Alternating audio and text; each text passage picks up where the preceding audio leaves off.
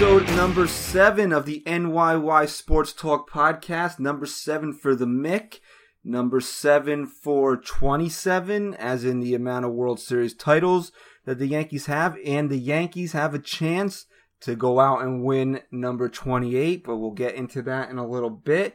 Uh, here we are. Um, we got a great guest on this week. We got uh, Chris Carelli of SNY.TV.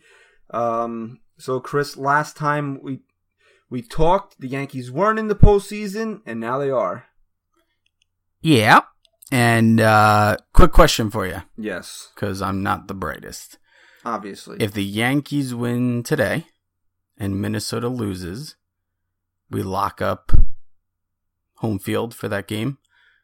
you know who that's a question for? Who? It's that guy Rye. He's gone. That's unfortunately He's gone. He's he's gone. He's Gone. no longer with us. We'll we'll get to that. There will be um no, he's not dead. Well, we made it sound like he's dead. there's five games left. Yes. I mean, sorry, there's six games left with a five game lead. Mm-hmm. The wild card, based on home field, it goes down to head to head, So if there's a tie, it goes to head to head. and I believe the Yankees have yes, that. Yankees have four to two advantage. So all the Yankees have to do is win.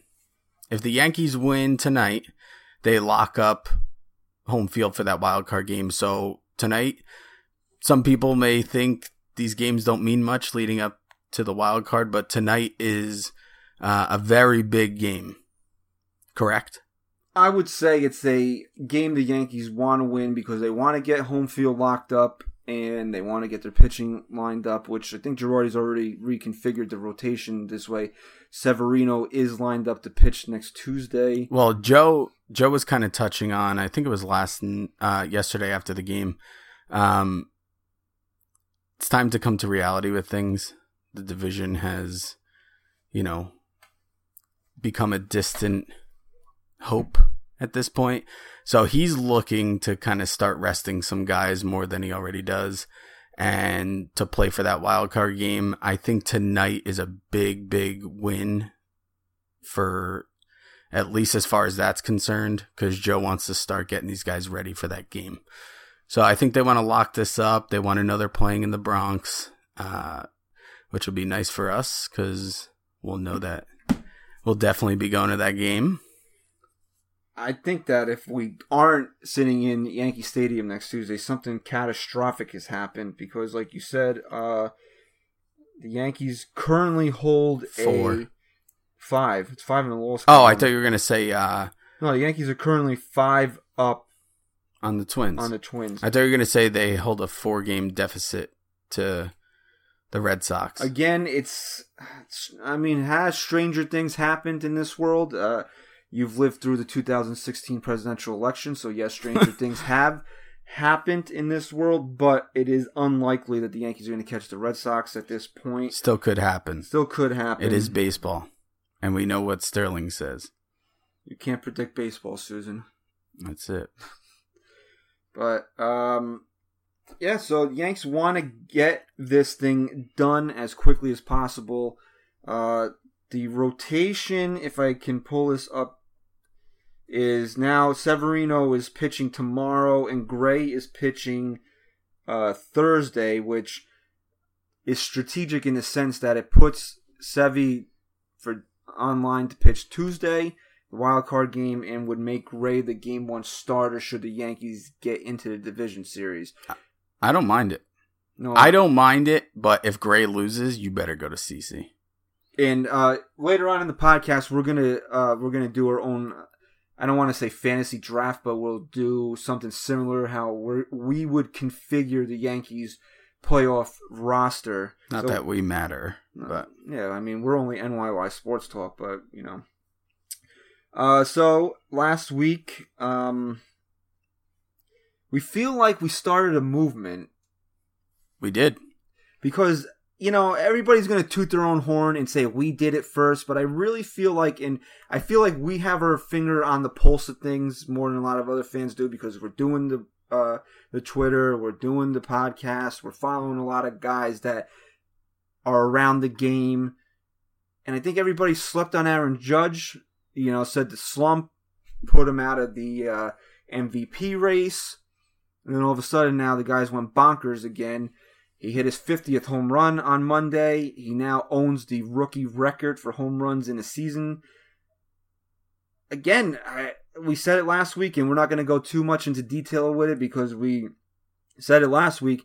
The guy's the MVP of the American League this year. I, uh, if you guys go back and listen to last week's episode when we interviewed Hoke, um, again, we're available on iTunes, Stitcher Radio, and SoundCloud. If you do have iTunes, you do have a chance to win some tickets to the wildcard game coming up. That contest I'm going to post is ending on Friday. So, uh, all you have to do is subscribe to us, rate and review the podcast, and review with your Twitter handle. Um, but if you go back and you listen to that episode, my question to Hoke was if this guy comes out and he hits 50 plus home runs with his 100 plus RBI and all his other numbers put together, and the fact that he has a respectable batting average, uh, do you see him winning it? And I and the way Hoke responded was he didn't. He thinks Altuve is going to take it or someone else would, but in fairness to him, you really couldn't put yourself in in this predicament until it actually happened because to see Judge come out and have a couple multi homer games and everyone starts talking about him again, it's really tough to argue anyone else winning the MVP right now.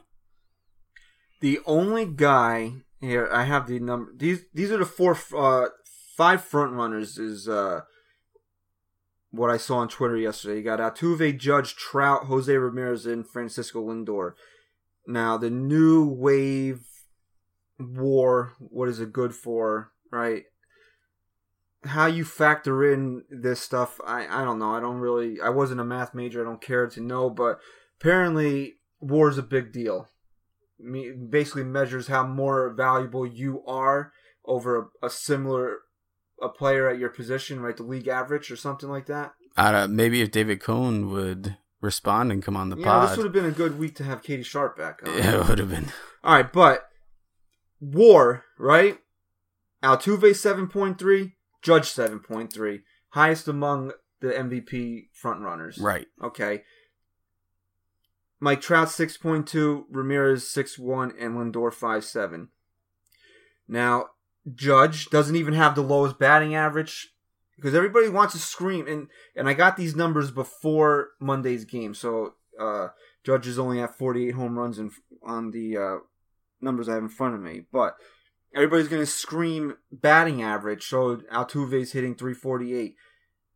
Judge just doubled as at least more than double now. I don't know if Altuve hit a couple dingers yesterday, but Judge, he, you cannot tell me that his run production is more important or less important, I should say, than Altuve's batting average. And think of it this way, right? This guy has 50 home runs. Yes. A hundred and what? Five RBI now? It's I, probably- 107, I many? think. What you, he has at least 107. I huh? think it's 107. It's right around there. Yeah, Imagine if this guy was also hitting 348. but he's hitting. In, I mean, he wouldn't just be MVP. You could just throw the guy into the Hall of Fame at that point. Uh, I mean, what do you? How much more could you expect from the guy? You know, 348 batting average is incredible, but when you're comparing it to these other numbers, man, it's just not even close to me. out of the guys that they have listed here, right? He's got at least 17 more home runs than the next closest guy. He's got at least, I would probably about 20 RBIs more. He's got 20, uh, you know, about 20 more runs scored. His on base percentage is, um, well, Trout's is higher, but that might be a little inflated because Trout Right. doesn't have the at bats that that the other guys do. Right. The only guy that you want that I can, you know, I can't even make an argument for Mike Trout because he's he was injured and his numbers don't add up. How many walks does it does do you have Trout's numbers on uh his walks compared to his at bats? The the graph I have in front of me doesn't list his walks; it just lists his on base percentage. Because you got to figure the Angels don't have as scary of a lineup as the Yankees do. Trout's got to be being pitched around a lot more, so his his on base percentage should be up there uh, with that higher batting average. But I mean, I think it was Mitch Moreland when they were playing. Uh, Mitch Moreland came in, and he's a guy who has you know 30 home runs or so, but he's batting 208. If that were the case here, I'd say maybe batting average could be a little bit more of an important stat, but he's batting over 280 now. Yeah. I mean, come on. What are we even what are we even discussing at this point?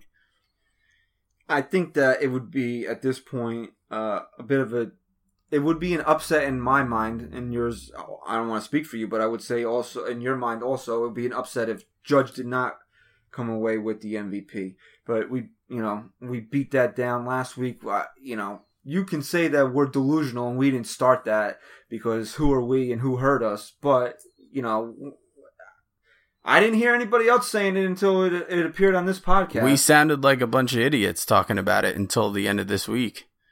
Now we sound like geniuses. All right, so you know we'll leave that one because we are. I am. You are. I am. You just said you weren't the brightest guy. And now you're a genius. Genius. Gen- All right. In better ways. All right. So we'll leave that one Street alone. smart. I'm street smart. You are. Yeah. Okay. Are you? Am I? Did you ever? Certainly aren't book smart. No, I'm not. So maybe you are. Anyway, um, what was I gonna say? I, I don't even like I don't even like talking to you anymore because your your dumbness and I know that's not a word, but your it just rubs off on me and then I can't remember what the hell I was gonna say. But anyway, all right, so we're gonna leave the Judge MVP talk alone. Uh, It's gonna happen. huh? It's gonna happen. That's all we can say. But, all right, here's the last thing I'm gonna say about that. Do you think people won't vote for him because he's got Rookie of the Year locked up and No, no. I was actually listening to a good interview with uh, Joe and Ev today. One of the writers. Oh, you know him like that, Ev? Yeah, that's what he's called. Joe and Evan Roberts. Yeah. No, Joe and Ev. He's not your friend. Yeah, he is. Oh yeah, Pretty you guys close. hang out. You guys Yep. shoot pool together. I do. All right. I talked to him Hmm. the other week. Called in. Yeah. Uh, it was a good interview with one of the writers, and the way they do it is if you're voting for Rookie of the Year, you're not voting for MVP. And it changes every year which writers are going to be voting on which awards. So I don't think these guys take into consideration anything else that a player might win. I think it's just strictly based on what they're obligated to vote on. So I don't I don't see that hurting him. All right. Uh, so we're coming on. We mentioned that the Yankees are officially in the postseason. So Hold on. We're 13 minutes in. You haven't told our listeners what day it is. And I thought it was understood that this is Tuesday and the podcast comes out on Wednesday. okay, terrific. I was told that I wasn't allowed to say that anymore. I never said that. I just said it's excessive. Well, I And wasn't going to do it at all this week. Quite week. annoying, And I wasn't going to do it at all this week. but I miss it. I, It's like a staple for a- you. Yeah. Well, how about the staple I put in your arm? So let's get to that story real quick before we get into this because it's the second week in a row I mentioned it. So back in the day, before Chris and I were, well, I guess you would call friends now, our wives call us all year friends. year-round friends, Year-round year, friends. year-round friends.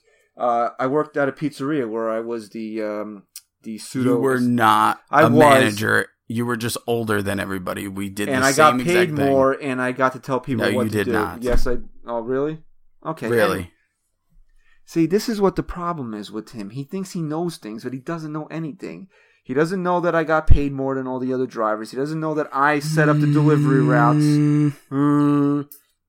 So I was trying to get Chris to do something, and he was making an annoying voice or sound like he just did there. And I told him if he did that again, I was going to take the stapler and shove it in his arm.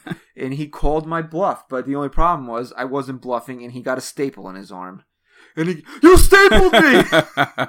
Pending lawsuit still. Yeah, right. Well, I was working at a pizzeria back then, so what do you think I owned at that point? anyway, so now that we got that out of the way, let's get on to the big news. The Yankees are officially in the postseason. The 2017 New York Yankees, who were, quote, rebuilding, will be playing postseason baseball. Yes, it's awesome. I still, I know it's considered postseason, but as a fan, I'm still not satisfied with saying they made the postseason until I see them in a series again. I am. I mean, if you think about it, 2012 was a long time ago. We're talking five years. We haven't seen this team in a postseason in five years, as in a postseason series. That's fair to say that they haven't been in a postseason series, but it's different between this year and 2015 because 2015 they you know it was the older aging yankees that made it there. And remember how they just slogged through august and september and they couldn't hit anymore? And it was basically almost a miracle that they held on and made that wild card game. This year it's different. There's optimism. There's hope. There you got the new young yankees. You got sanchez and gary and uh, sanchez is gary. I'm looking at my little Gary. Gary Sanchez figure in front of me. That's why. But you got Sanchez and Judge and Didi and Bird, and even if you want to throw in Clint Frazier, and you got Severino and Chad Green, and you have this new young core nucleus of guys that you that. Whereas in 2015, it was kind of like the they were just like hanging on for one last moment. Whereas this year, it's the beginning of something. Well, it kind of takes you back to the 96 team where Joe Torre will say till he's blue in the face was his favorite uh, championship. Not only was it his first, but that team wasn't expected to do much. And they came together. As a baseball player, as someone who, who played in college, I can tell you this talent does go a long way, but nothing goes further than team chemistry. And this team when they click, have you ever had such a good feeling watching a team click the way they do? And I think here's a big key word as to why this team can win a World Series.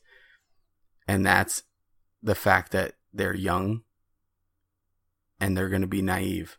They have nothing to lose. They're playing with house money. This team have, can click yeah. like they have been, and they can go all the way and they have just enough veteran presence with guys like Holliday and CC who have been there and done it that they could navigate them through whatever kind of. See, here's why I don't. And tell me if I'm wrong. It's hard to really get excited about a potential uh, playoff run because the one and done scenario is such a crapshoot you know, like we, like everybody we've talked to, and even Carelli, uh, Chris Carelli, when we uh, played the interview for you, uh, said it. The starter's not going to be given the opportunity to blow the game up. But in the first inning, if Severino loads the bases and somebody hits a grand slam, you're down four nothing in the first inning. You can't avoid that. Right. And then your season could be over at that well, point. kind of goes back to again last week when we talked when we were you were saying you know the team can't afford for Severino to only go three four innings or so, um, but I kind of came back at you and said they can, and the reason for that is because they have a guy like Green. Now Green didn't come into that game against the Twins the other day, but Severino came out after what three four innings. And short outing for him. He had a short outing. You know, Shreve was the one who came in, but the bullpen did its job and held held the Twins down and the Yankee offense just like I said, no lead is insurmountable when this team clicks and they came back and they won the game. And it was kind of a glimpse of you know, crap, what if Sev does have a bad outing during the wild card game, which I don't think he will. Um, it just kind of showed that this team is resilient and their bullpen is going to hold the lead or hold the hold their opponent down to wherever they are and they're going to give the offense a chance to come back. That was the uh the final game of the twin no, was it? Yeah, it was the final game of the twin series. The Yankees ended up blowing right past uh, Minnesota. They won that game 11 to 3 uh, because, you know, the Bombers were out again yep. and that just you know, like you said that no lead is insurmountable because of Judge and uh, Sanchez, Sanchez and Didi. I mean, like they all hit home runs in that game. I, mean, I think I think John Sterling listens to the podcast. By the way, why do you say that? Because he was talking yesterday, I think, and he's like, "I don't care where you bat Judge and Sanchez in this lineup, but they got to be back to back. They have to be. It makes zero sense for them not to be."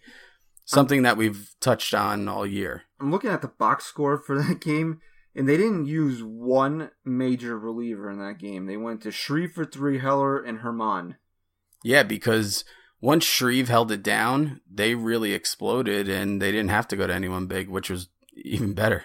You're not going to go to Shreve in a wild card game, but again, you have a lot of guys you can trust out there. Um, it's a good feeling. It's why you're confident in this team.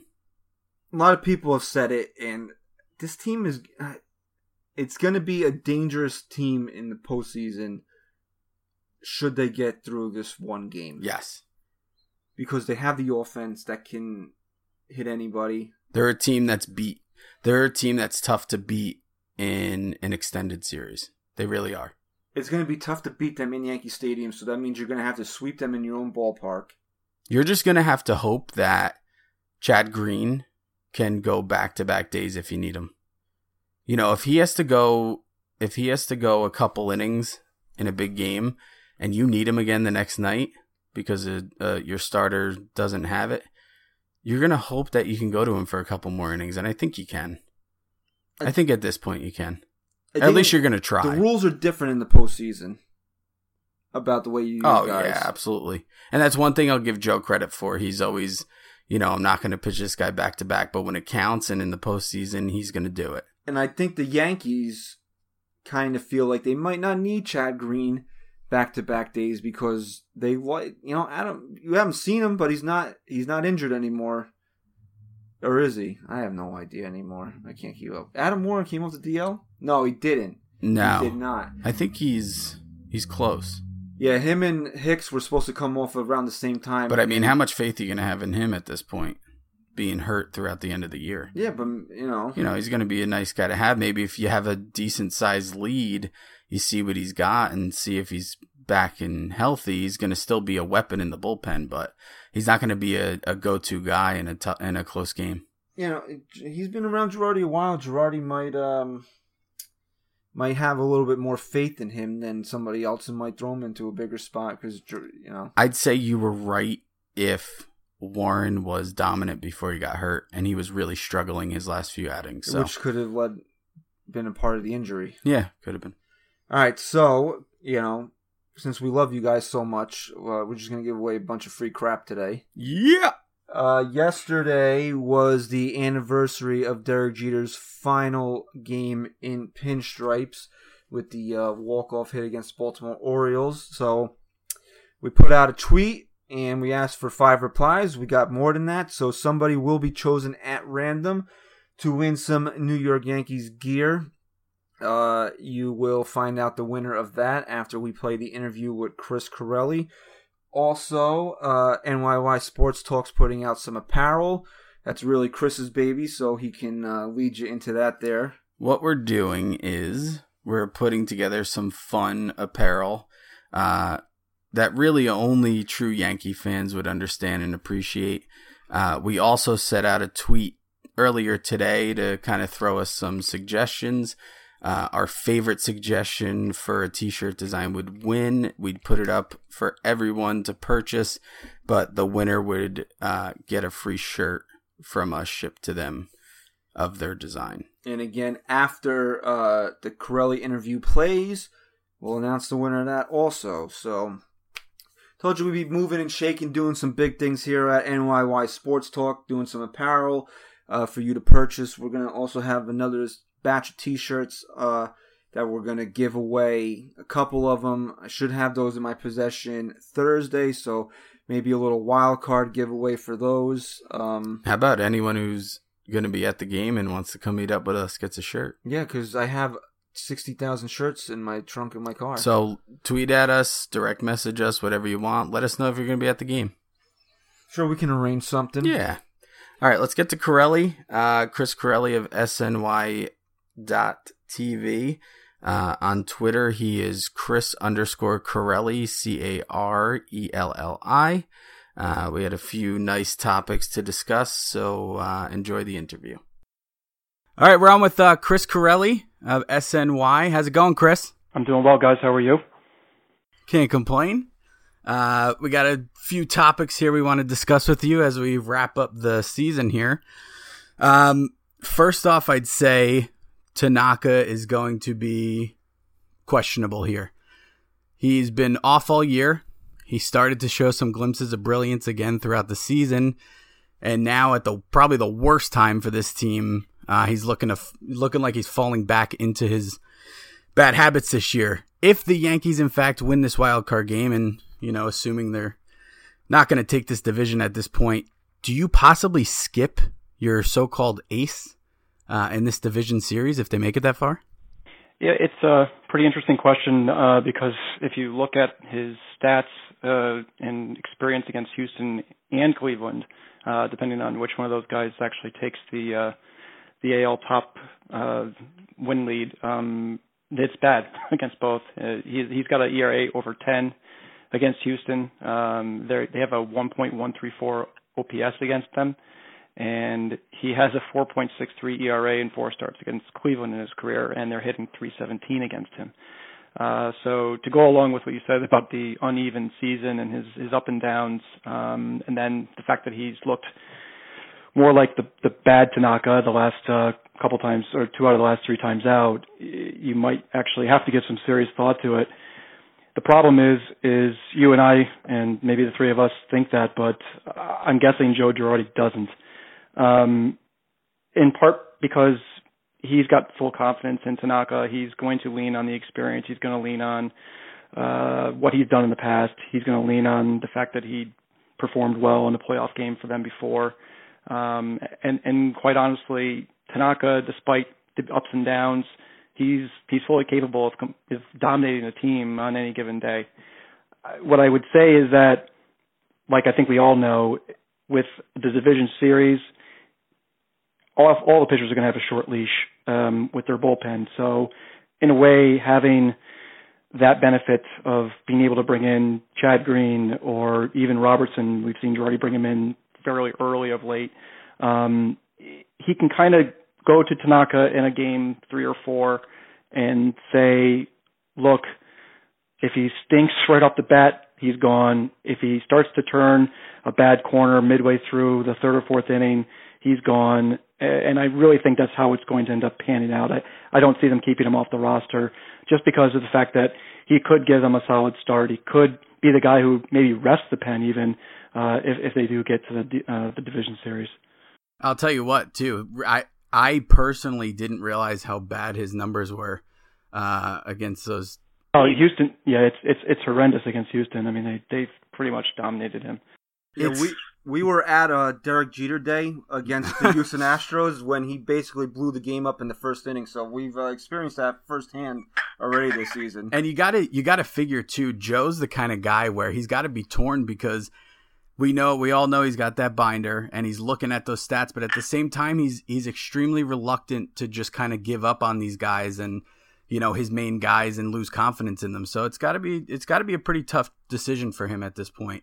Yeah, I mean I agree with that. I mean especially you're right. He's looking at these numbers. He knows them uh, probably better than we do. And uh, but the thing is, uh, it's not I guess it's not like it's uh, we're trying trying to figure out if we're going to pitch Jaime Garcia in in division series. It's not a, you know it's it's a it's a guy with a with a pretty proven track record who who has had a incredibly poor season by his standards and by you know others. Um, but I just I don't see I don't see him getting left off. I, I really don't. But you know he, he might be sweating over it when he puts him out there.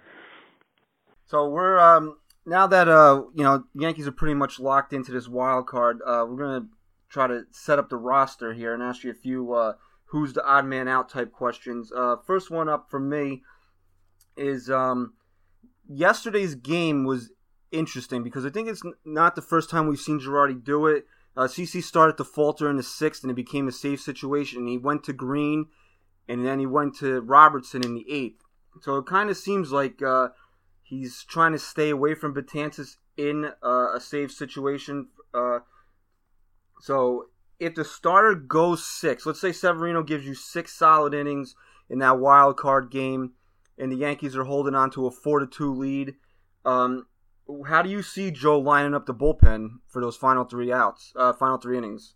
Yeah, I mean exactly as you said, and exactly like you did. Um, it's there's right now with what seven games left on six games left on the calendar. Um, I, I don't I don't see in the wild card game at least uh, Girardi going to Betances with a game on the line in the seventh, eighth, or ninth. I, I really don't. Uh, that game is going to be handled completely differently, especially if Severino is able to get through six and, and they have a lead. There's I, I don't see him uh, him getting the ball. Uh, they're going to go to Green, then they're going to go to Robertson. They're going to have Chapman close it out, and maybe hope that they tack on some runs in those those three innings as well, just to uh, spread it out because it's as as good as all three of them have been. I mean, um, the only one you can say that really hasn't had some issues here and there is Green. You know, Robertson tends to uh, make things interesting. Chapman's had his own uh, trials and errors, you know, in the middle of the season as well. So, um, but yeah, I, I I don't see Betances getting much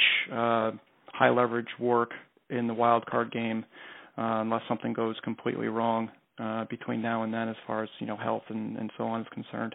And, and then it's going to change. I mean, you're, you're, we're talking about the wild card game, and I think it completely changes as they go into a division series if they if they get by, uh, presumably the Twins, um, because at that point they're going to want to have Green um, being able to pitch those extended two and three inning uh, outings uh, when he can.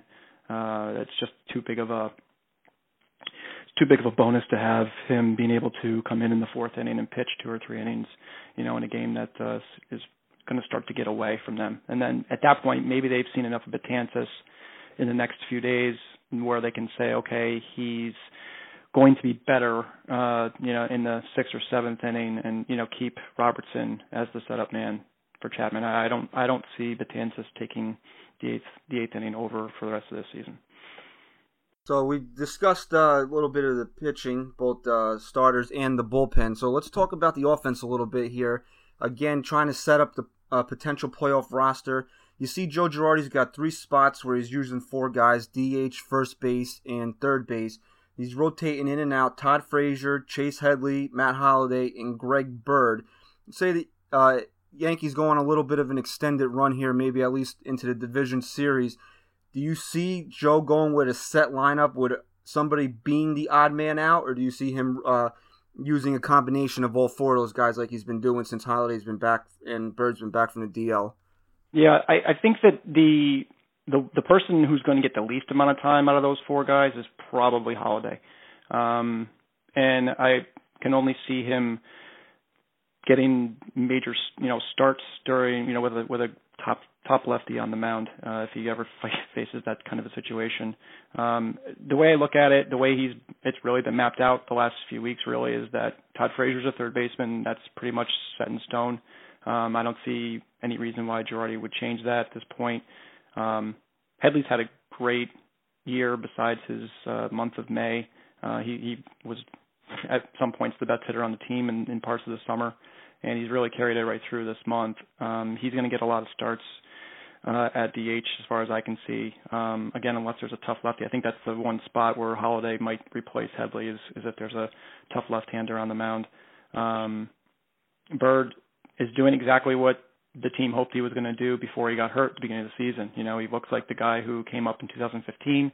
He looks like the the guy who was hitting everything in sight in spring training, uh, and it's obvious that he's feeling good. He's healthy, and and his stroke is where right where it needs to be at at the exact perfect time. And he's and he's a better fielder, uh, maybe not by a ton, but he's a better fielder than than Headley would be at first. So I, I kind of see Girardi trying to keep things as uh, consistent as possible. Um, and again, with Holliday being the the odd man out for you know most of those most of that time period, I also kind of have a feeling that Holliday would probably be a better pinch hitter uh, than any of those other guys. Um, meaning him coming off the bench, I think his experience as far as uh, doing that will will you know he's been DH all year, so he kind of can stay in a game and come in and out.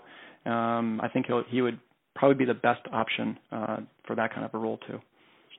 Uh, I agree with you there, and I think me and Christian kind of touched on this last week. Um, I think Bird, as long as you know, Joe seems to be so against him hitting against a lefty, but as long as a righty's on the mound and you're in New York, Bird's in your lineup no matter what. I mean, he's too dangerous from the left side there, uh, the way he pulls the ball to to be out of that lineup. But to kind of go back to not to go back and forth here, but just kind of just crossed my mind over the last few weeks. Uh, maybe even a month or so now. Robertson's kind of been used as a guy who's gone multiple innings.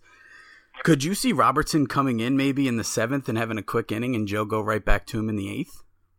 Um, yeah, I, I probably would see that. Um, again, it, I guess it depends on the entire situation, who's coming up. You know, if I I could tell you for sure if it's the top of the batting order coming up in the in the eighth, and he's thrown 12 pitches, 10 pitches the previous inning, then there's a very good chance that uh, he at least starts that inning. Um, I also can totally see Girardi going four outs with Chapman uh, in, in the. There's there's not going to be any.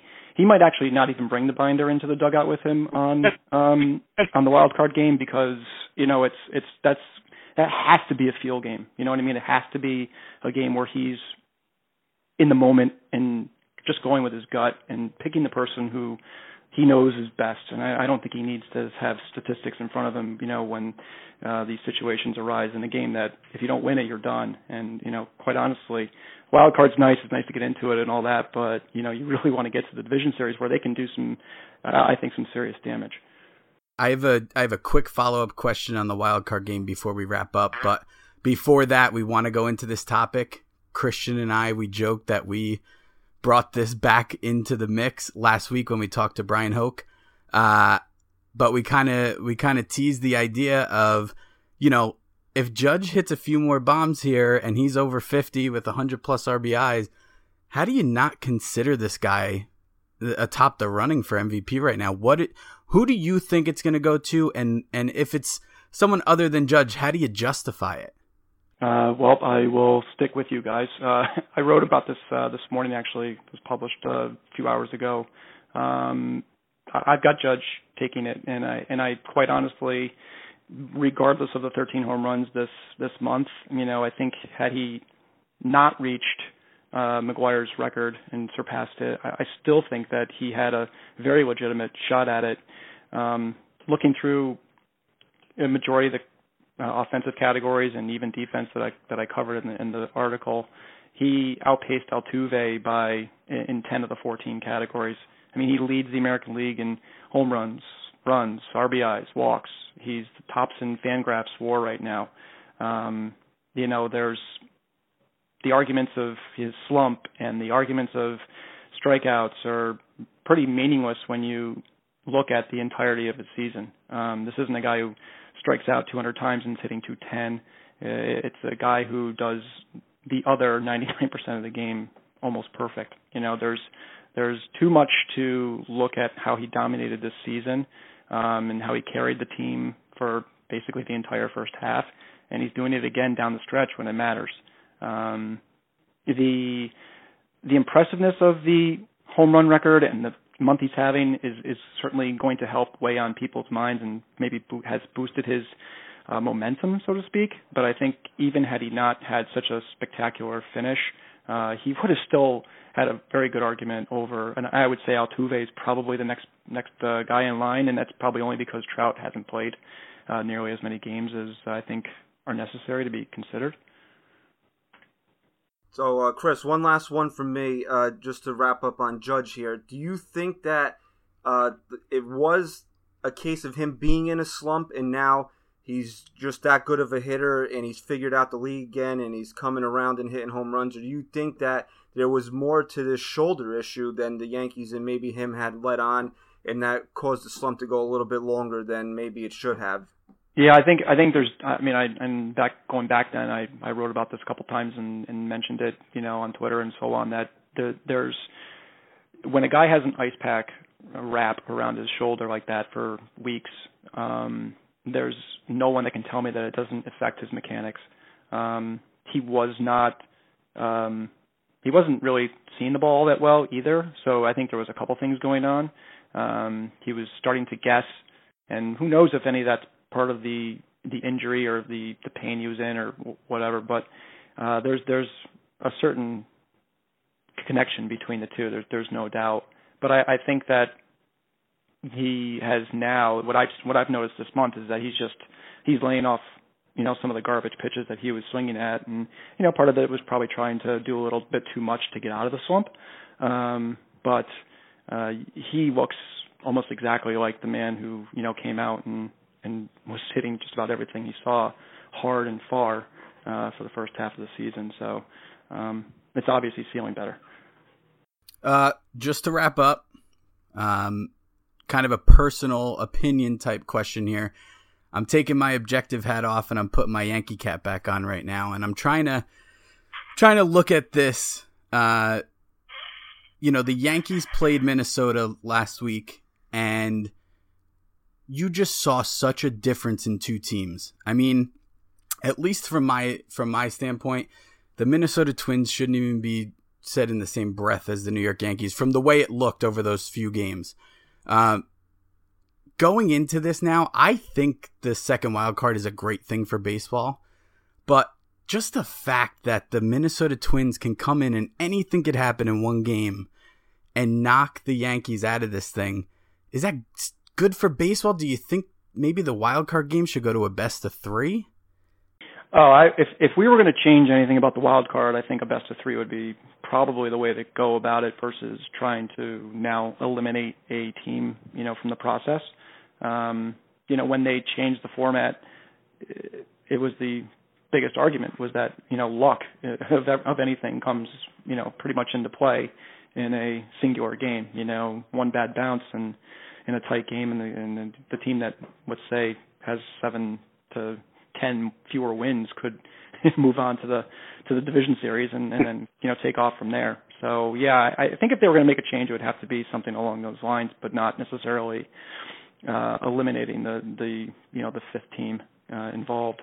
I think there's too much um, interest now with how many teams are stay in the race into September just by having you know that one extra team. You know, it really does keep a bunch of fan bases, and typically they're smaller fan bases that um, you know remain involved and, and kind of excited for their team to to have the potential to get to that spot, and and and then they know that they have a very very good chance of just having a great game and, and moving on. Yeah, I mean, I, I don't think there's any question. I, I think the second wild card has been outstanding for baseball, uh, especially as a Yankee fan over the last uh, few years. It's kept it exciting uh, with some subpar teams. But uh, you know, you touched on a couple articles you wrote. Where can where can our followers uh, find some of your stuff so they can catch up? Uh, we know you're on Twitter at Chris underscore Carelli C A R E L L I. Uh, is there anywhere to go directly to maybe read some of your articles? Yeah, sure. Um, I mean, I, there's a couple places I usually put links on my own website, which is christophercarelli.com. Uh, but you can just go to SNY uh, and their Yankees page, and I am uh, littered uh, all over that page. So uh, that's probably the easiest way to, to, to find my stuff. And, and it's also the links are in my Twitter uh, Twitter bio too. All right, Chris, we want to thank you for spending a few minutes with us talking Yankee baseball as the Yankees prepare to enter the postseason this year. Uh, thanks again, and uh, let's go Yanks. Okay, take care, guys. Thanks, thanks Chris. All right, so that was again Chris Carelli from SNY. Thanks for coming on, man. Uh, he told you where you could check out some of his stuff, so make sure you do so. Make sure you give him a follow on Twitter. He's a great follow, uh, up to date with all your news and stuff like that. So thanks again, Chris, for your time. We are going to get straight into the winners of our giveaways. The first one being the Jeter tweet that we have here. Um, we asked for your favorite Jeter moment uh, in honor of his anniversary of his last game at the stadium. And the winner is a very good follower of ours, so I'm happy that she won. Queen Steffi has won that, and her favorite memory, her tweet was so many to choose from, but that final walk off hit will always make my eyeballs leaky. I'll tell you this on that day, my dad had to scream down to make sure I was okay because I was crying that bad and screaming. You were screaming? I was screaming pretty bad and crying. Um, I can honestly say, and you you were at a you were at the 2009 clincher where they won the ALCS, right? If I remember correctly. I was with Stat Guy Rye. Uh, so and I've, I've never been at a game of that magnitude. I've been to playoff games before, uh, but I can honestly say, and I was at Yankee Stadium for that game. I can I can't equate that feeling to anything. I'll be honest with you. Watching them win the pennant in 09 was the greatest memory I have being at the stadium. But I think as far as the atmosphere inside the stadium, the Jeter night has to trumpet. I wasn't there, but just watching on TV. It was really outside the stadium after they won the pennant. That was something I've never experienced before. Uh, literally, the entire city was just going absolutely insane. All right, so do you want to? Because um, Monday was uh, the anniversary Jeter's final game in Pinstripes. Tuesday was the today they were recording uh, was Mariano Rivera's Right. anniversary of his final game ever. Um, do you want to get into some Jeter Mo talk, or do you want to rip Stat Guy Ryan new butthole right now? I want to first announce the winner of our other giveaway, and then I absolutely just want to rip Stat Guy Rye. And then we'll get into the Jeter Mo stuff. Sure. Okay. Okay, so our winner of our other giveaway, which was I wanted some ideas for a new t shirt design from a fan. Um, the best one that we felt was the most creative was going to win. And if you won, we were going to design the shirt and then we were going to send it to you free and have it up on our store for anyone to purchase. I'll plug all that later on on Twitter. Um, our winner of this, not chosen by random because we picked the best idea, was at Drop the Gavel 99. Um, we're not going to go into detail on what his design was. You can check out his idea on our Twitter at NYY Sports Talk. But congratulations, you are the winner. We're going to get on that design. Uh, mention us in a tweet that you heard that you won, and we will reach out to you and handle all the logistics and send out your shirt when it's ready. Yeah, the uh, Queen Steffi, correct? Queen Steffi. Queen Steffi won the Jeter tweet. Yeah. Um. So when you listen to the pod, tweet us. Let us know that you know that you won. Um, we'll send you something good. It is a mystery because uh, I got a whole closet full of uh, Yankees gear that we could send out. So it'll be a surprise to you when it arrives to you. But you know, definitely when you listen to the pod, you know, tweet at us, say, "Hey, I won," and then we'll. Uh, and don't lie. Don't some other idiot come on and be like, "Oh, I won." We know who we picked. You Right. You maybe you can confuse Chris, but you can't confuse me. Right. Agreed. Okay. I'll agree. Plus, you don't have the stuff in your possession, so you just get a box of packing peanuts, probably. Right. Okay. Um, that Guy Rye is your brother. Yes, Okay. I So, think. I never, you never had a DNA test. done. Right. Okay. as Um, far as I know, he's my brother. Yeah. That's what your parents tell you anyway. Right. So for the last, uh, how old is that Guy Rye? 25. So He'll for the last 25 soon. years, you've assumed that he was your brother. Right. Okay. Um, this past Saturday was your son's christening, Yes.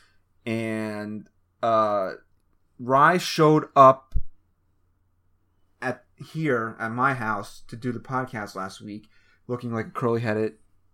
Right. Okay, so we thought that we had a new nickname for Stat Guy Rye. Yes. Then he got a friggin' haircut, Yeah. Short. looking like he worked at a at an accounting office. Right. So the Yankees have the Todd father. he did. He, now, he didn't cut it for the christening. He cut it because he didn't want to be dubbed. Is that did he head. tell you that? Yeah. He legitimately told. So if I didn't call him a curly headed f on the podcast, he would have never cut his hair. I don't believe so. He never told me that, but he did. We're brothers, so we know when we're thinking certain things. Doesn't have to be said. So he shows up in his suit, looking like he works at an accounting firm, Right. and I was just, I was very disappointed in him. Let's just talk about the text we got from him today. It was so blunt. He didn't care. We talked about when we were going to record, and his response was just, okay, then I won't be there. Yeah, it was like it was basically like I don't care, I can't be there, so screw you guys. Right. Like we're no one to him. So since um, we had a little bit of time in between uh, me getting off of work and recording the podcast, Chris held an interview to try to replace, find a replacement for Stat Guy Rye. I did, and he- you know what? I recorded. I was planning on recording all the interviews to have them as a reference. Uh, we chose this person on the spot because she absolutely nailed the interview. I thought it would be fun for everyone to listen to the interview and really get to hear, you know, our our standards of who was going to replace that guy Rye. So, a couple weeks ago, before we get into the interview, Stat Guy Rye was an SOB, took offense to that. right, Then I called time. him a curly haired a curly haired F, curly haired F, Which is curly headed F. which is from a Will Ferrell movie, if I'm not mistaken, is where I first heard it. Right? Isn't I that- think so. Yeah. Isn't it from Step Brothers? Yeah. I think so. You curly. That's a great movie. Uh, anyway, and now he's just a d bag Yeah. because he really he Just doesn't he care. high timed us so bad this. He's like, if you can't do it at this time, then sorry, I'm done.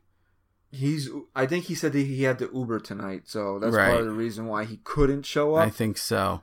So But he also told me that he um had a flat rate for Ubering, which I told him he was also too young to have a flat rate. So right.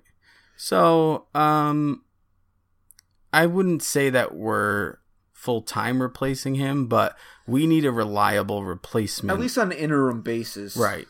So are you ready for this interview? Because I am. Uh, yeah, because uh, right now a wet paper bag would be better than having Ryan. So All right. So enjoy. Let us know what you think. Okay, this is our uh, official interview to take place of Stack Eye Rye, the bum who never shows. Uh, please state your name for everybody. Leah, Okay, Leah. It's very nice to meet you. And how old are you? five and a half. Okay, you don't have to get that close to the microphone, sweetheart. Okay. Now, my first question to you is Do you feel like you know more about uh, baseball and the Yankees than Stat Guy Rye? Yes. Okay. Who is the greatest baseball team of all time? The Yankees. Okay. And who's the greatest Yankee to ever live? Derek Jeter. Okay. And what number did Derek Jeter wear? Number two. And can anyone else wear that number two? No, Why? because it's exterminated. Uh, can you say that a little clearer? Because it's exterminated. It's exterminated. okay. And um, who don't we root for? The Giants. Yes, but who in baseball don't we root for? The Blue Sox? No, no Blue Sox. Who else though? Is it the Blue Sox we don't root for? What what team is it? The Yankees we root for. But we don't root for the Red Sox, right? Ooh. You okay? You just banged your head there. Okay. Um somehow I think a five and a half year old with a concussion is still a better option than Stat Guy I agree. Um, Christian, do you have any questions for our candidate here? Um, so Leah, do you think that you can do a better job than Stat Guy Rye? Yes. That's all I really needed to know. I she's confident. Do you think that Stat Guy Rye should be here today? No. um, tell tell the listeners a little bit about how I am when I watch the Yankees on TV. You're so, so, so angry when they don't get a touchdown. but when they do get a touchdown, you're so yay, yay, yay, yay, yay, yay. And then passed out again. what are you saying? I sleep after the game? Is he does he yell so much during the game that he just Yeah, yeah, yeah! So much. Now let me ask you a question. So question. loud. Let me ask you a I can question. hear him from the, my room. you can hear him in your room? I can hear him from my room. Does he wake Jack up? oh yeah, he probably will. Uh, Let me ask you a question. Say you're watching a Disney movie, right? But the Yankees are on. Don't I let you watch the movie instead of put the Yankee game on? Yes. I do? Yes. Or do I make you turn it off and put the Yankee game on? Some in a little bit, you tell me I could watch for a little bit, and then you want, and then you turn on the Yankee game. Then I go on my iPad. All right.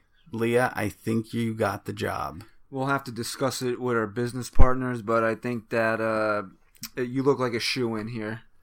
Is there anything you'd like to say to our listeners? She's already got the job locked up. Stop trying to get more out of her. All right, fine. Say No, good- no, no. Move it. say goodbye, Leah. I want. I love Yankees. All right, she loves the Yankees. You got the job. Okay, hope you enjoyed that interview. Leah will be getting the fill in spot for that idiot stat guy Rye, my quote brother loser. All right. Well, uh, that's your brother, but uh, sometimes teammates are considered brothers. We're brothers. Stop. We're happy and we're singing and we're color. Didn't he want to sing Give this me week? a high five. He wanted to sing this week too, Yeah. and he didn't even bother showing up. Nope. Mean, oh, I want to sing on the podcast this week. Yep. Anyway, as I was trying to segue in, uh, teammates are some sometimes consider themselves brothers, and if you were a Yankee fan, no two teammates probably meant as much to you in the last 20 years as Derek Jeter and Mariano Rivera. We touched on this earlier. Uh, Monday was the anniversary of Jeter's final home game, and today, Tuesday, uh, as we're recording this, is the anniversary of Mariano Rivera's final uh, game. Period. I had to actually I had a funny story to tell that I was actually at both of these games.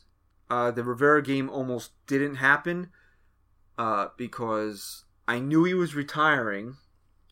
So at the beginning of the year, I bought tickets for the final Yankee home game. I remember that. Yeah, and like an asshole, I bought tickets for the second to last Yankee home game and didn't realize it until I because I was I wasn't gonna um, come home from work.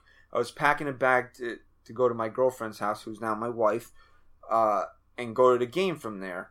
And when I went to go put the tickets in my bag, they were just that day, that date, whatever it was. Uh, The 25th. 20th.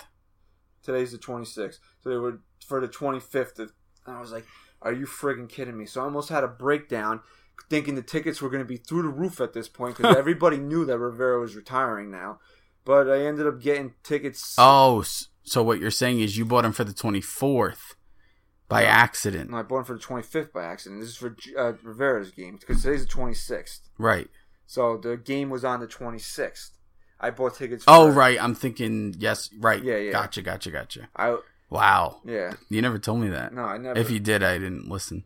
Um, so I was so mad. I was out going frantic on StubHub, trying thinking I'm gonna pay like three hundred dollars for tickets, but I think I paid like fifty something dollars for a pair of seats and you know four hundred level. So it was basically the same thing. I unfortunately couldn't make either game, but I didn't mind being home with Stat Guy Rye watching. Now, being at these two games, it was like a tale of it was like different ends of the spectrum because the Yankees had just recently gotten eliminated, uh, either a day or two before the Rivera game. Like they were eliminated from the postseason, and it was like the first time I was ever at Yankee Stadium, and like you walked in and you could hear a pin drop. Yeah. It was like a funeral parlor in that place. And then all of a sudden, like as the game went on, people were starting to, and the Yankees were losing. I think they were down like four nothing in the game, and they were just weren't mounting any type of offense. And you were just like, it was building. Like people were, the anticipation started building. Maybe in like the fifth or sixth inning, like when Joe's gonna bring in Mo, when Joe's gonna bring in Mo. And then I remember he came in, and the place erupted. Right, place just went bananas. Now you're thinking like, is he gonna let him finish the game? You know, Take What? him out with two outs. and then we saw these two guys like because i was sitting in the 400 level and we saw these two guys come out to the field and we're like who the hell is this and it was Jeter and Pettitte coming to get Mariano in his final game, and then you just saw like Rivera just like collapse in their arms, and they were playing. The That's why I'm. That's why part of me is glad I watched on TV. I think I got a different aspect than anyone at that game would have. Yeah, especially where I was sitting because I was I was probably what uh, in uh, like along the left field line Right. down there. Um, and Joe Maddon's not my favorite manager in Major League Baseball. I think he's a little overrated, despite him yeah, breaking me the too. him breaking the curse of the Billy Goat. But I always will have this modicum of respect for him because he did not have to allow uh, Jeter and Pettitte out there because that's against Major League rules. Right, I know. They And had to get clearance for and it. he allowed it to happen. I And I will always respect. That. It was classy move. Yeah. Um, I just want to say something before I go into a little memory of my own. Um, going into these last few years where the Yankees have played meaningless games at the stadium, something we weren't really used to in the Torre era at all, obviously. Um, every year that they didn't make it, or that they were, uh, you know, playing meaningless games, there was a significance behind it. First being Mariano. Well, even if you go back to 2008, Well, 2008, that's where I meant to start final game at the stadium. You knew because they weren't making the playoffs that that was definitely the last game at the stadium, so it made it more special. yeah, Then you go to 2013, you knew that was the last time you were seeing Mo because they weren't making the playoffs. 2014, you knew that was the last time you weren't going to see Jeter anymore at the stadium because they didn't make the playoffs. And even last year, being Mark Teixeira's final game. Not as significant, obviously, but there was always a they had the significance A-Rod behind game. it. where- Yeah. yeah. So it was there was always a little something that got you through. Although, like you're not going to put A Rod and Teixeira up with Jeter Mo in the Right. stadium. But going into a little bit of Jeter now, uh, I'm along with Queen Steffi and a couple of our other followers who replied the same favorite memory.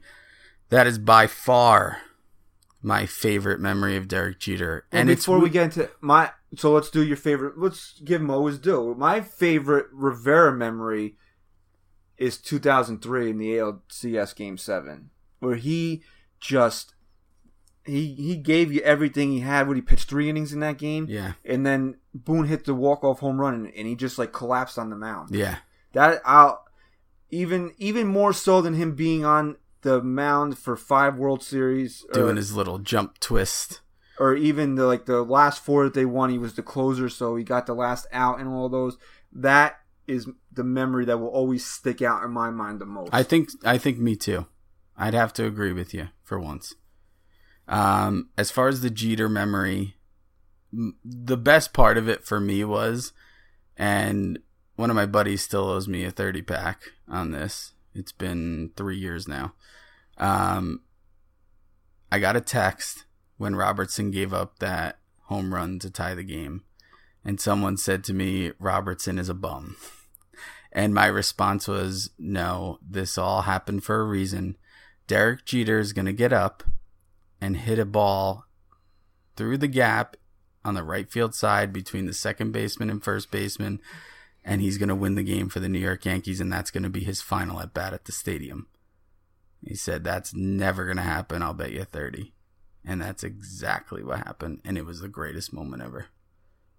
I was at that game also, and I got to thank my. She was my fiance at the time. We had just gotten engaged about a month before the game, so like So it was a tough time for her. It was a tough. she time. was grasping Yeah. the decision. I gotta say, it was one of the happier months I've ever had in my life. Going from getting engaged to, to being at this game. something we should talk about about that game that you told me that as a spectator at home i'm upset they didn't focus on because it gave me chills when you told me it all the people throwing their hats on the field Yeah, they did. it's something you didn't see on tv and i wish you did and I actually forgot that that happened until you mentioned that. That was, I would have done it, but I had just purchased the hat that I was on my head. It was like just freshly out of the box. I didn't want to throw a forty dollar hat on the field that I just had purchased, but yeah, that was really really cool. Um, like I said, like being at the Rivera game, it was like a it was it was like a, a funeral parlor. Like the place was dead, but there was this palpable energy inside Yankee Stadium the day of Derek Jeter's final game. Like you just you knew that you were seeing something for the last time, and you just it had like a playoff atmosphere to it. Sure. It really did. Like I like like I said, I've been to playoff games before, and outside of 1995, where they were in the playoffs for the first time since what 81. Yeah. I don't ever remember Yankee Stadium being as alive. And it kind of sucked for Pettitte a little bit too, because he kind of got overshadowed. But I mean, you can take Rivera, Pettitte, Jorge, and nothing compares to your feelings towards Derek Jeter. And like, kind of going back to just a moment where I never felt that way in a stadium. I was actually in 2012 at the ALCS game when Jeter broke his leg. I'm not exaggerating. When he went down and wasn't getting back up, you could hear a pin drop in the stadium. Mm, You can sense that on the television. Not one person was speaking a word. I've never felt that in a game. And ever. And and then just immediate anger towards Ibanez for almost tying the game and allowing it to extend and that to happen. It was just a very weird atmosphere. Uh, so Jeter comes out, he hits that big double to start the game, and the Yankees are rolling along. Didn't Hiro- uh, Hiroki Kuroda start that game? If I'm not I mistaken, so, yeah. He started that game. He pitched a pretty good game. Yanks were up five to two going into the ninth, and you're sitting there thinking like, what are what's when Joe are they going to take do? Mo? Like, when are they going to take Jeter out of this game? what is game? Joe gonna do? And then Rivera, uh, Robertson gives up uh, a home run. They creep a little closer, and then before you know it, the game's tied. And Robertson had been lights out all year, and and all of a sudden he gives up three home run, uh, three runs, two home runs in the ninth inning, Set it up perfectly. and you're just saying to yourself like, Who scored from second base on it, that hit? it was a September call up guy. I, I can't remember his name. Oh, it was a guy who literally was only put in to steal bases. yeah, and then it set itself up could have been Solaire. No, it wasn't. No? uh, I. We'll look it up later and we'll tweet it out. It's that guy Rye. Yeah, you jerk.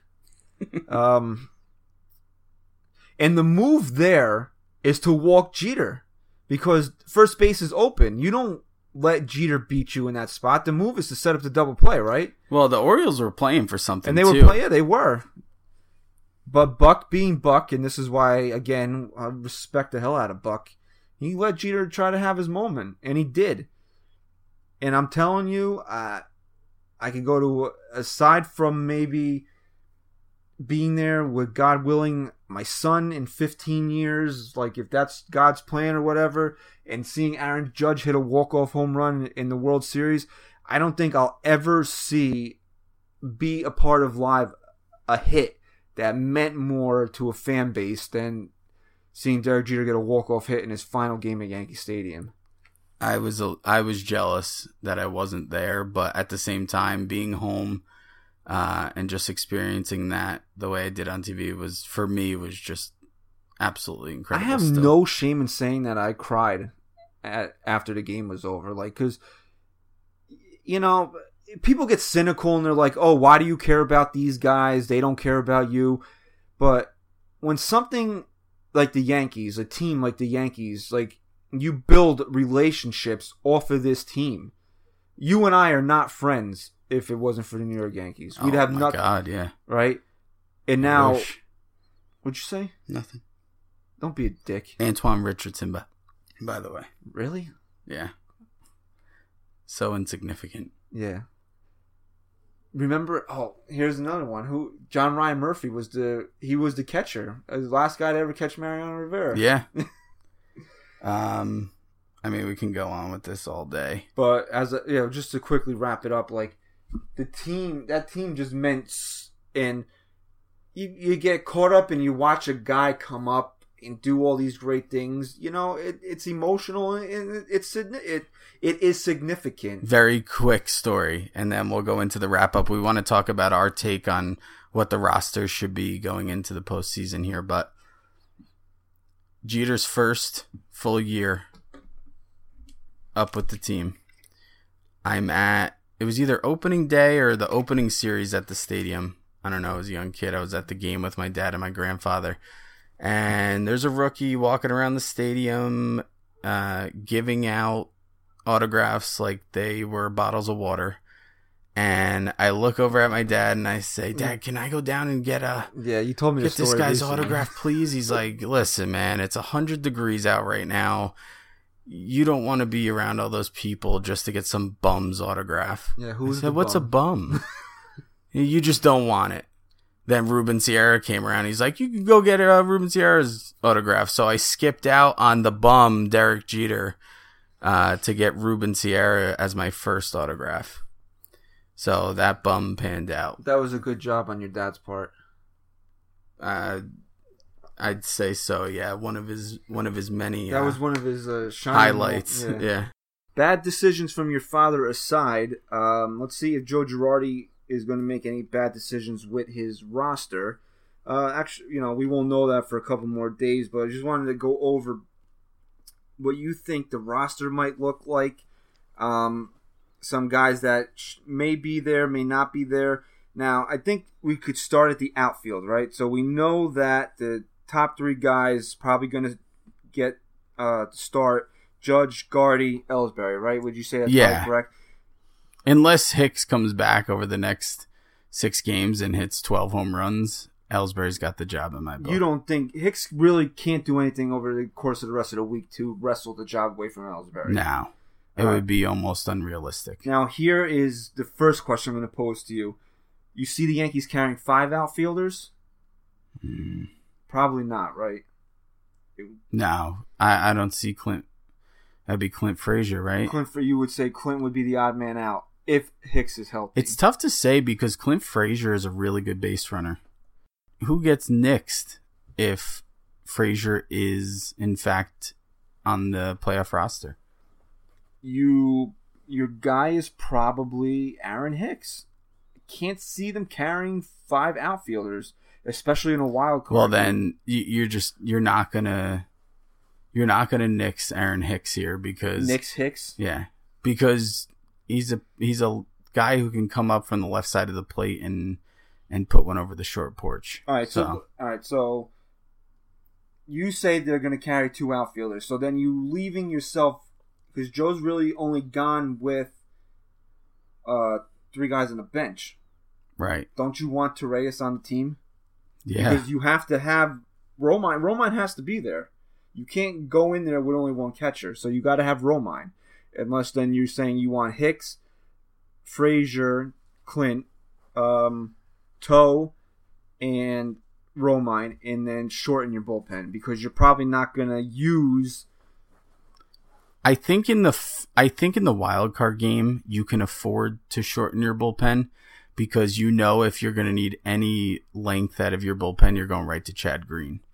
So you're going to hope Chad Green is going to bridge that gap to one of your big guys, and if he can't, then you're just not going to win the game. So it's not going to matter. I'm going to throw some names at you right now out of the bullpen.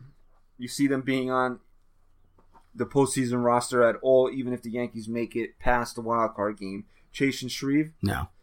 Do you think Jordan Montgomery makes this team? Yes.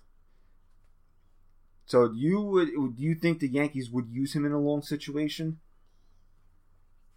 Possibly. You're going to want a guy like him just in case, again, you have to go to Chad Green in a game for four innings or so. And, you know, you're going to want a guy like Montgomery to possibly come in and, and fill that role if Chad Green's not available. It's not optimum because you don't want to have back to back games where your starter's out where you need to go two or three innings from a bullpen guy. But I like that idea, keeping Montgomery on the team, especially going into the division series should the Yankees win the wild card game. And again, this doesn't necessarily have to pertain to the wild card game because rosters can change Yeah. from that to we're talking about really if the Yankees make a series here. And I think Montgomery will be very valuable. Again, it's not ideal to have more than one guy or even one guy at all shorten their outing. Um, but we know very well that it could happen. So I think Montgomery's a great guy to have in the bullpen. Tommy Kahnle is pretty much a given, would you say? Yes. Uh, how about your? How about the combination of Heller Holder?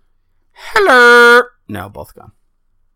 And uh, didn't you mention to me at the beginning of the year that the maybe not the unsung hero, but the guy that was coming out of nowhere I to thought have a big year for I the thought he was going to be eye opening for a lot of guys this year. and Bryan Mitchell. Yes. is not going to. Be Oh my God, he's not even shouldn't even be on this team anymore. Jaime Garcia is not sniffing the postseason. Oh my. God, get rid of him too. All right, so you're I to have say a bad taste in my mouth for him, not just for his performance, but what he what he did when he came out of that game. so you got your, your four starters. will lock them in: Sevi, Gray, Tanaka, CC. Right? Yes, Okay. Um, you don't think they'll carry a third catcher, right? You think you stop at No, I'm being serious No. because he carried three catchers in no, in the uh, wild card game of 2015. no, All right, let's go to the infield. You see Tyler Austin being a factor. no. Unfortunately, So really, the only extra guy you're going to play with in the infield is Ronald Torreyes. correct. Not you don't think so because you're not going to if you're not going to put Austin, you're not going to put Tyler Wade. No, because only because what's Austin going to do for you? He's going to play first base. We have enough. We have enough guys who can play over there. Unfor- I see. I like having a guy like Austin off the bench, but I don't think that this team necessarily needs him on a postseason roster right now. because as uh, Chris Carelli mentioned in our interview, that spot's almost reserved for Matt Holliday to be the power guy off the bench. And I think he makes a great point on that. I like having Holliday in. I think that's where Joe is going to really come into play with all his numbers and all that. I think if if you're facing a guy because Holliday's been in the league for so long, he's faced a lot of guys and has you know substantial appearances against guys.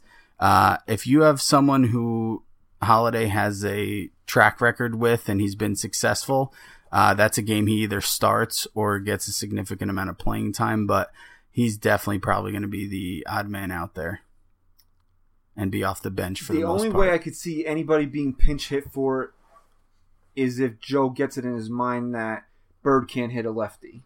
And It is in his mind. He's never. It's never coming out. He's he's not going to face a lefty unless it's absolutely necessary. So I think the Givens, you got your Givens, Betances, Chapman, uh, Robertson, those you know Green, those are your Givens in the pen. You know, San, you know it's even stupid saying Sanchez and Judge and those guys. So really, to me, the big toss up in this roster, should the Yankees make a you know a five game series, is are you carrying five outfielders really? Here's what I'll say. And we can get you know, And- and, for the Yankees are lucky enough, we can uh, we can get to- dissect more, but here's what I'll say, and I'll I'll make it as simple as possible. I don't care what it takes. Ronald Torreyes needs to be on the postseason roster. I don't think it's a doubt in anybody's mind that he. So whatever it takes, have him on the roster. That's all I think that's going to matter in the long run.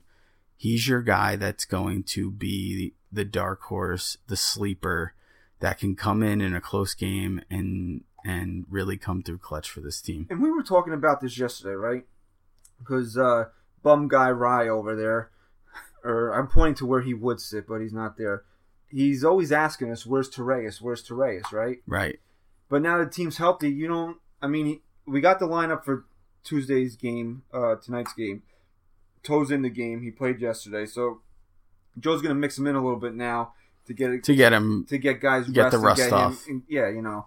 But through this recent stretch here, the Yankees were healthy, and they didn't need Torreyes. So Torreyes gets his first start in a while, and, and what he does he do? He has just, and he comes back and it's just three- like who is this guy? not even that, but he comes in and he gets three hits. It's just no, that's what I'm saying. It's like you know, this is a guy who's coming off our bench and isn't getting playing time. But I'll tell you what, we say it over and over, man. He is a scary guy to come into a game. I wouldn't say he's scary, but he he is though. reliable. He's scary because you don't think he's scary.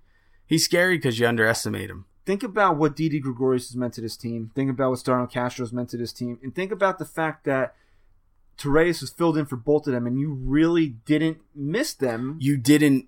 You didn't. This is kind of what I was touching on earlier in when we first started our podcast. When these guys came back healthy, like Castro, Holliday, and everything, in your mind, you never felt the impact of them being gone because Torreyes was so great. However, the truth is that Torreyes isn't Castro. He's not a healthy Matt Holliday. So when they did come back healthy, this offense just exploded again because I'm a big believer in it's not just about what these guys are producing, it's about who you're putting up to face the pitcher. As a pitcher myself, you know, if you have a scouting report on someone like a Castro, you're going to pitch a lot different than any numbers you have on a guy like Torreyes. It's a scary factor to have Castro and Holliday come in and round out the lineup, even though Torreyes really did a great job. It just having guys like Castro and Holiday back round out this lineup so significantly. Hashtag toe being toe. toe being toe. All right, so It's going to uh, be a thing. I think that uh, we're pretty much done for this week. I think so. I think that we can announce this that we were toying with the idea of going live. We might do a live video in the parking lot It, on Twitter to just do, to kind of do the podcast live, but uh, Chris and I were talking before we came on, and we're going to do the podcast next week from the back seat of our from my car while one of our wives is driving. Yeah, yeah. What the hell was that? Yeah. Uh, so next week's podcast will I have be ADHD, by the way. Um, so we're gonna do something special for the wild card game next week since we record on Tuesday anyway. Uh, we're Do we? gonna yeah we do. Right. We're gonna record immediate wild card reaction on the way home from the game. It's going to be a nice, short episode we're going to throw out. Just something for the fans to feed off of. Uh, direct reaction. Hopefully, it's not a somber one. Hopefully, we're celebrating. And hopefully, our wives want to kill us and kick us out of the car because we're so If you never hear another podcast from us again after this, it's because the Yankees lost. We're being a couple of belligerent idiots, and one of our wives killed us or threw us out of the car, and we're never. it's going to be like the song Stan by uh, Eminem, yeah. where he finds the recording after and finds out he was killed. We'll be famous after death. Right. Like But- Biggie. Biggie Smalls. All right, so that's uh that's our what we're gonna do for the wild card game. I think I like the idea. Give the fans, do. give give our listeners a little something different. Uh, make the wild card game mean something for this show. So yeah, so that's where we're gonna go with, with next week, and then hopefully the Yankees will have another game after that. Maybe we could, you know, we'll see if we could talk to some people about a possible series going forward. Yeah, I like it. All right, so Real quick, I, I kind of want to plug this. It's not a guarantee, um, but we're also going to try to get someone on the pod. Um, I guess we really can't talk to someone from Minnesota if we're going to be doing it that way. Um, but we actually might try and record a little segment on Sunday um, just to have a quick banter with one of the writers from Minnesota uh, and kind of have a back and forth take on the wild card game, assuming it's going to be Minnesota and New York. All right. So, but on Sunday we'll we'll have that answer. I would assume at that point we'd have that answer. Yes. All right. So, so let's wrap up uh, episode number seven here. I just Uh, want to say something also. Sorry. Okay. I said last week that the Yankees would take the next two in Minnesota and that would be it. You'd wash your hands and they went out and they did their job and they completely dominated Minnesota. So, as a Yankee fan, you can't be scared going into this game. I know it's a one game playoff here, but you got to be very hopeful as a fan. I'm confident in the fact that the Yankees are the better team, but like you said, anything can happen in one game, and I that's what scares you about the wild card. So, um, maybe we'll talk on Sunday. Maybe we won't. You know, it's basically about locking down somebody from Minnesota to preview the game. If not, we'll talk to you uh, next. Well, you'll hear probably hear it Wednesday afternoon sometime. Yeah. You know, with a wild card reaction. But you know, let's wrap up episode seven here. We want to thank Chris Carelli for coming on. It's Chris underscore Carelli on Twitter. Uh, Yankees lead writer for SNY.TV. Um, Make sure you follow us on Twitter as well at NYY Sports Talk. Uh, you can find the pod on wherever you're listening to it now, obviously SoundCloud, iTunes, Stitcher Radio. Uh, make sure you give us a rating and review wherever you are and subscribe in and any way again, we want to uh, congratulate Queen Steffi and, and gravel drop, drop the grab, drop the gavel, ninety nine. I think somebody dropped you on gravel. maybe. Uh, yes, we're not going to tell you you won. You have to listen to the podcast. We will specifically tweet that out Yes. and let you know that the winner was announced after the Chris Carelli interview. So if you want your prize, listen to the pod. Let us know that you know that you won, and then you'll get your prize. Listen up. All right, so um, big things happening for the Yankees. You know, we're heading into the postseason. Uh, exciting times. The baby bombers have arrived early, so it's a good time to be a Yankee fan. You know, uh, so let's sign off on that, and hopefully we'll, you know, we'll have more Yankee baseball to talk about next time we come on. And a little side notice: uh, our new employee, Leah, is sitting in the background very patiently, so you might hear her in the background here and there. Employee but would imply that we pay these people. we pay them with love. You're weird. I am. All right. Anyway, thank you again for listening. Like Chris said, iCloud, I Jesus Oh, help me, Jesus. SoundCloud. SoundCloud, iTunes, Stitcher. Um, yeah, rate, review, subscribe, all that good stuff. Follow me on Twitter at Christian underscore NYYST. Follow this moke on Twitter wherever you can find him. Nah, you don't have to. He doesn't. He Let's just win. Let's win. Let's win a series here. Let's go in. Let's win a game. Leah, you got anything to add? Let's go Yanks. Please, if you hear me, do not disturb my beauty sleep in the night. So that just lets you know that Chris is probably very loud when the child is trying to sleep. So um, thank you again for listening. This is uh, we'll sign off episode number seven of the NYY Sports Talk podcast.